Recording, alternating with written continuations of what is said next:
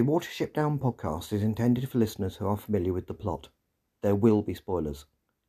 This episode is scripted, narrated, and edited by Newell Fisher, with script assistance by John Ruths.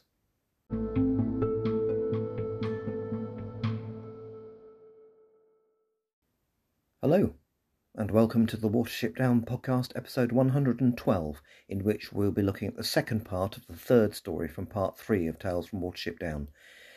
Chapter 14 of the overall book, Flyairth. We'll also be marking the passing of a veteran of Sandalford Warren. First, though, this week the cover design for the graphic novel of Watership Down, adapted and illustrated beautifully by James Sturm and Joe Sutphin, has been released.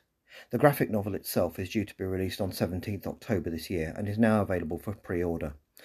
It may not surprise you to hear that I'm really looking forward to it, and no one has paid me to say that, in case you're wondering. So then, let's get back to the Warren and Watership Down and see what Flyairth is up to.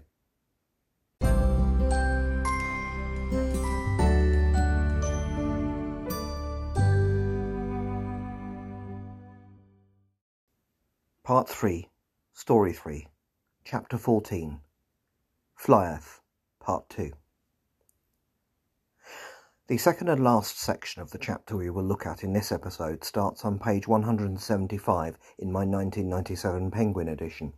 This is 14 pages into the chapter. As this is the second part of the chapter, and the first time we have split a chapter in this way, you may want to check out episode 111 before listening to this one if you haven't already. Or not. Up to you obviously. Bigwig had just commented to Hazel that Flyairth could be a problem because she is so strong-minded. The frosts and snowfall continues on, on Watership Down, and things are very hard. Blackavar leads some does on a food raid to Nuthanger Farm with little success. One night, when Hazel, Vilthuril, and Thethuthinnang are huddled up with Hazel, Fiver, and Bigwig for, for warmth, Vilthuril says that Flyairth has told her how she came to leave Thiniel behind. Flyairth is very uneasy about how the rabbits of Watership Down know so much about her, and Vilthuril does plan to tell her about the secret river in order to reassure her. After Flyairth was so opposed to Milmone's family being given shelter in the Warren, her authority as Chief Rabbit was seriously undermined. This was the last thing that was learned from the secret river, before the escape from Efrafa. This was also the point at which a woundwort would have started killing those who opposed him, or threatening to, but it seemed that that was not Flyairth's way, though she was strong enough to. Instead, her increasing obsession with preventing the white blindness, or myxomatosis, getting into the warren led to a fatal further undermining of her, authority when she said her and her family would have to leave if the Owsla did not accept her measures. They rejected them, so she had to go. Flyairth's obsession with the white blindness seems similar to Woundwort's when we remember that Efrafa was run the way it was because of an overarching wish not to be discovered by humans. Strange, really, for a warren set on a bridle path crossroad. Almost as if it were an excuse. This theme of disease prevention echoes eerily in our times, perhaps a lot more than at the times both Watership Down books were written in the 70s and 90s. How far should you go to restrict freedom in order to prevent disease? And for how long? Is there a danger that such restrictions become self perpetuating, forgetting their original reason? The fact that I was able to visit Watership Down a few weeks ago, when doing so was illegal when this podcast started two years ago, seems to give the answer for my nation. How about where you are? But let's remember, this is just a story about rabbits, right? Ironically, Flyairth had, had heard of Efrafa and had the idea that she might like to join. She surely would have changed her mind once she, real, she realised how does were treated there. She also proves her strength by killing a weasel while her, while her and her family are Hlessil, or warrenless rabbits. This is not an easy thing for a rabbit to do. Weasels are smaller than rabbits, but then again venomous snakes are smaller than people. Would you want to fight one? On hearing that Efrafa had been defeated by Watership Downborn, Flyairth decided to make her way there, found the winter holes on the scarp, and had been living there with her family for a few days when discovered. The does like Flyairth very much, the only issue being her obsession with the white blindness. They just want the cold to let up so they can get back to normal. Then they'll be able to make up their minds about her properly. A few days later, Acorn, a veteran of Sandalford Warren, dies. I will say more about this later, as it is an event that warrants a lot of attention. And a few days after that, and somewhat cruelly, the thaw begins at last, meaning there are no more fatalities. Hazel waits another day to make sure the thaw is complete before they return to the honeycomb. The new Warren project is restarted, with Hazel and Bigwig meeting Campion on site, as they were supposed to in the last chapter. They agreed that the founding members will meet, meet there in two or three days. Groundsel, an Efrafan officer captured at Watership Down and adopted into the Warren, will be Chief Rabbit. Buckthorn, Strawberry, and Efrafan Captain Avens, who helped introduce Bigwig into the Efrafan Owsla, will form the core of the new Owsla. Later, about 10 to 12 Watership Down rabbits make the journey to the new site, escorted by Bigwig, and at last, the new warren is underway. I like the way this story from the previous chapter encroaches on the story of Flyairth. It feels like the way real life works, i.e., not inconvenient chapters. Flyairth, perhaps unsurprisingly, becomes the centre of a group of mostly former Efrafan does. At this stage, Hazel does not seem overly concerned after talking to a doe called Fleska, who tells him they have told Flyairth all about the escape from Efrafa. Flyairth seems to have wished she could have taken part. A few days later, Hazel leads a group down the scarp to find better grass, and is suddenly pursued by a small dog running up the slope, a fox terrier, which nearly catches him. He is rescued by Flyairth, who attacks the dog, taking advantage of the slope, then looks after Hazel. This is one tough doe yet she displays an impressive, perhaps excessive humility about what she did. Later, Bigwig admits he would have hesitated to do what Flyairth did. And when Hazel goes to get Flyairth so they can talk with her, he says to Hazel that a chief rabbit should send for those he wants to talk to. Hazel goes anyway. Such is his style of leadership. Flyairth is told by Vilthuril about the secret river and what it enabled the Efrafan does to learn. She is amazed and unsettled by this. Fiver says that thought transference is a real thing. Kehaar has said that flocking birds use it, and humans have the ability to communicate over extraordinary distances. The only immediate concern is whether anyone else from Thiniel is likely to turn up on Watership Down, presumably because of the risk of the white blindness. But it seems it is some way away and not a real concern. News of Efrafa clearly travelled far in some directions in its heyday. Flyairth then asks why she was not considered for the new Warren. Hazel replies that it did not, did not occur to him. And now we get down to what Flyairth is thinking. She says that if it were up to her, she would move everyone there. She would like to speak to the Owsla, but on Watership Down that is a very loose term, so she speaks directly to the present company. She describes the horror of the white blindness in graphic and shocking detail, finishing by saying that she thinks they are all in danger here in a warren right next to a path used by humans. Fiver points out that he once gave warning of danger to a Warren and was right to. The difference is that here on Watership Down he doesn't feel such danger, and we have come to trust him on things like this. Bigwig starts to turn on Flyairth for suggesting they should all leave Watership Down after she has only just arrived there, but Hazel tells him not to. Anyone else going to the new Warren is out of the question at the moment, as it has all been agreed with Campion, but he thanks Flyairth for speaking her mind. They all sleep except for Hazel, who now has a lot on his mind.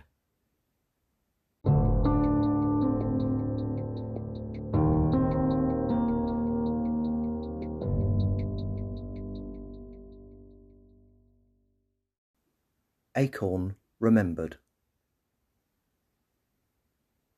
The death of Acorn in this chapter is truly one of the bravest and most authentic things that Richard Adams includes in Tales from Watership Down.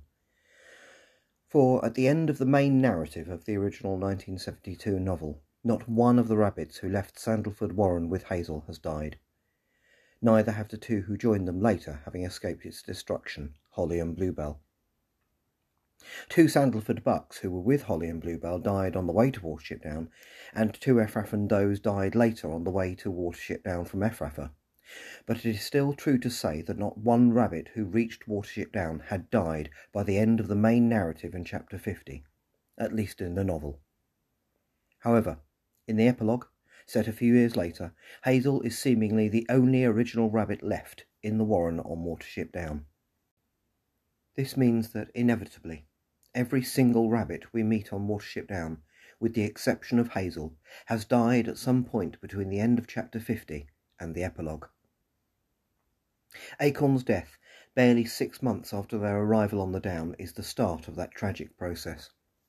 And on the time scale over which rabbits live their lives, and given the appalling winter they are suffering, it is perhaps understandable that such a death would occur. But no less sad for that. Acorn was one of the thin-looking outskirters, barely six months old at the time, who left Sandalford with Hazel. He had had a tough start to his life at Sandalford, and as such was perhaps always a candidate for an early death when times got tough. However, Acorn's sense of smell and hearing was a seeming strength of his. He was the first to sense the closeness of the Lendri in the woods, and seems to possibly get some sense of the approaching man with a shotgun while they rest in the bean field. This heightened awareness is probably a product of the way he has had to live his life as an outskirter uh, in the harsh environment of Sandalford, but a strength is a strength. Later, Acorn has a vocal role in the attempted mutiny on the Common. While he could be criticised for his naivety in thinking they could return to Sandalford, his willingness to stand up to the likes of Bigwig is admirable, and his deliberately over-the-top tending of Hawkbit's wounded throat, even after Bigwig attacks him, is a sign that he is not easily cowed. However, when they reach the other side of the common, Acorn is, Acorn is the first to enthusiastically want to run into the fields, and he instantly obeys Hazel's order not to. He recognises Hazel's achievement immediately and without resentment and for this he is rewarded by Hazel saying he will run with him once the awkward episode of the lost paragraph has concluded. Acorn, seemingly, and to his credit, shares Hazel's lack of ego. From that point on, Acorn is a solid Hazel loyalist. He is seen being given a tour of Cowslip's Warren, just as Hazel is, so clearly has displayed the same kind of social skills that would cause such an invitation. Once at Watership Down, Acorn's practical side leads him to point out how vulnerable they are without holes, and he even feels able to assert this point to Fiver, whose reputation has skyrocketed since the Warren of the Snares. Once on the Down, it is Acorn who spots the first kestrel at the Beech Hanger. Later, Acorn's empathy is on full display, along with Speedwell, as uh, Bluebell tells of the poisonous gas that was used at Sandalford. His skill set increases even further as he and Pipkin boast of being the best insect catchers after the arrival of the injured Kehaar on the down. Acorn is nothing if not adaptable. Acorn shares a burrow with Pipkin and Bluebell. This mixture implies, further, a lack of ego and a lot of tolerance on his part. Pipkin, as the smallest rabbit on Watership Down, could easily be the subject of bullying and would choose his company carefully. While Bluebell's sometimes annoying joking and the fact that he may have been an Owsla member at Sandalford, indicated by the way he addressed former Captain Holly, provide two possible sources of tension for Acorn, the one-time thin-looking outskirter. At the start of the ill-fated raid on Nuthanger, these three burrow mates accompany the raiders to the foot of the down, Acorn and Bluebell giving support to Pipkin, who is disappointed Hazel does not want him to return to Nuthanger a second time after their scouting mission. After the apparent death of Hazel at Nuthanger, Acorn is a calm and solid help to Bigwig, now seemingly captain of Owsla in a leaderless warren in difficult circumstances. Later, on the way to Efrafa, and with Bigwig in a strange mood, it is Acorn who has the social sense to ask, ask Dandelion for a story. During the escape from Efrafa, Acorn is a solid help, despite being visibly afraid, and has an active role in escorting Efrafan does to the punt in the pouring rain, one of whom may have been Hyzenthlay. On the River Test, Acorn is struck by the bridge that also injures Thrayonlosa. In an echo of Bluebell's humour, he says he needs to spend some time in Efrafa to sharpen his reactions. This is before Thrayonlosa's sad death later. Acorn would never have made such a joke if the seriousness of her condition had been apparent at the time. Acorn is one of the bucks who takes the lead in swimming through the bridge the punt gets stuck on at Bigwig's request, and he is one of the first rabbits to appear when Campion challenges Hazel as they approach Watership Down. Acorn's last mention in Watership Down is when Dandelion remembers he, that he is replacing him as sentry as he finishes telling the tale of Rowsby Woof, indicating his solid, dependable nature. He is not mentioned at all in Tales from Watership Down until his death. Perhaps he had undergone a decline in health? More probably, there simply is not enough narrative on the Warren on Watership Down for him to have been mentioned before his death. Richard Adams chose well when he decided Acorn would be the first Sandalford veteran to leave us. He was never particularly strong or intelligent, but he was solid and reliable, with an assertiveness that, while not always thought through, later stood him in good stead. Above all, Acorn was a rabbit who exemplified what the Warren on Watership Down was all about. He was no Hazel, Bigwig, or Fiver, and yet he thrived there, which is what makes his death during the first winter on the Down all the more sad. His epitaph, to quote from Tales, is as follows quote,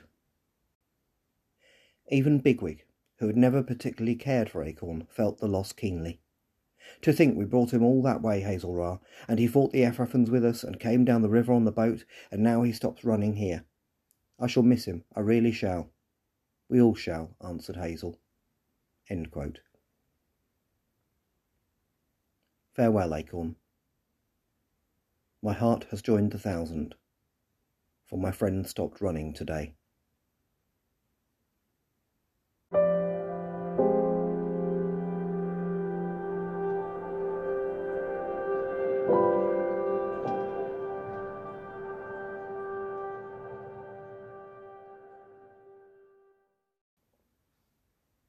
Is it canon? Bearing in mind what I just said, yes, just a bit. So there are two elements to this chapter to look at when considering its canon status. I've already given my view on the death of Acorn. But the arrival of Flyairth on the Down is something different altogether. She really does seem like an innovation on the part of Adams, more so than when she was just a remote story seen in a psychic vision. I will include Leah Michaela's extended commentary on Flyairth in the next episode. Is Flyairth Adams' attempt to redeem the gender imbalance in his original book? Yes, I would say so, and why not? But his decision to have the corrective character arrive on the scene in such a dramatic way could be seen as bold, or perhaps a little over obvious. Did she have to be a doe capable of fighting a dog? Isn't that a little too much like the overachievement seemingly expected of women as they enter new professions in the human world? Or is it just a story about rabbits? Either way, it cannot be ignored. So Flyairth is canon if you accept that the canon needed to change. Which, on balance, I do.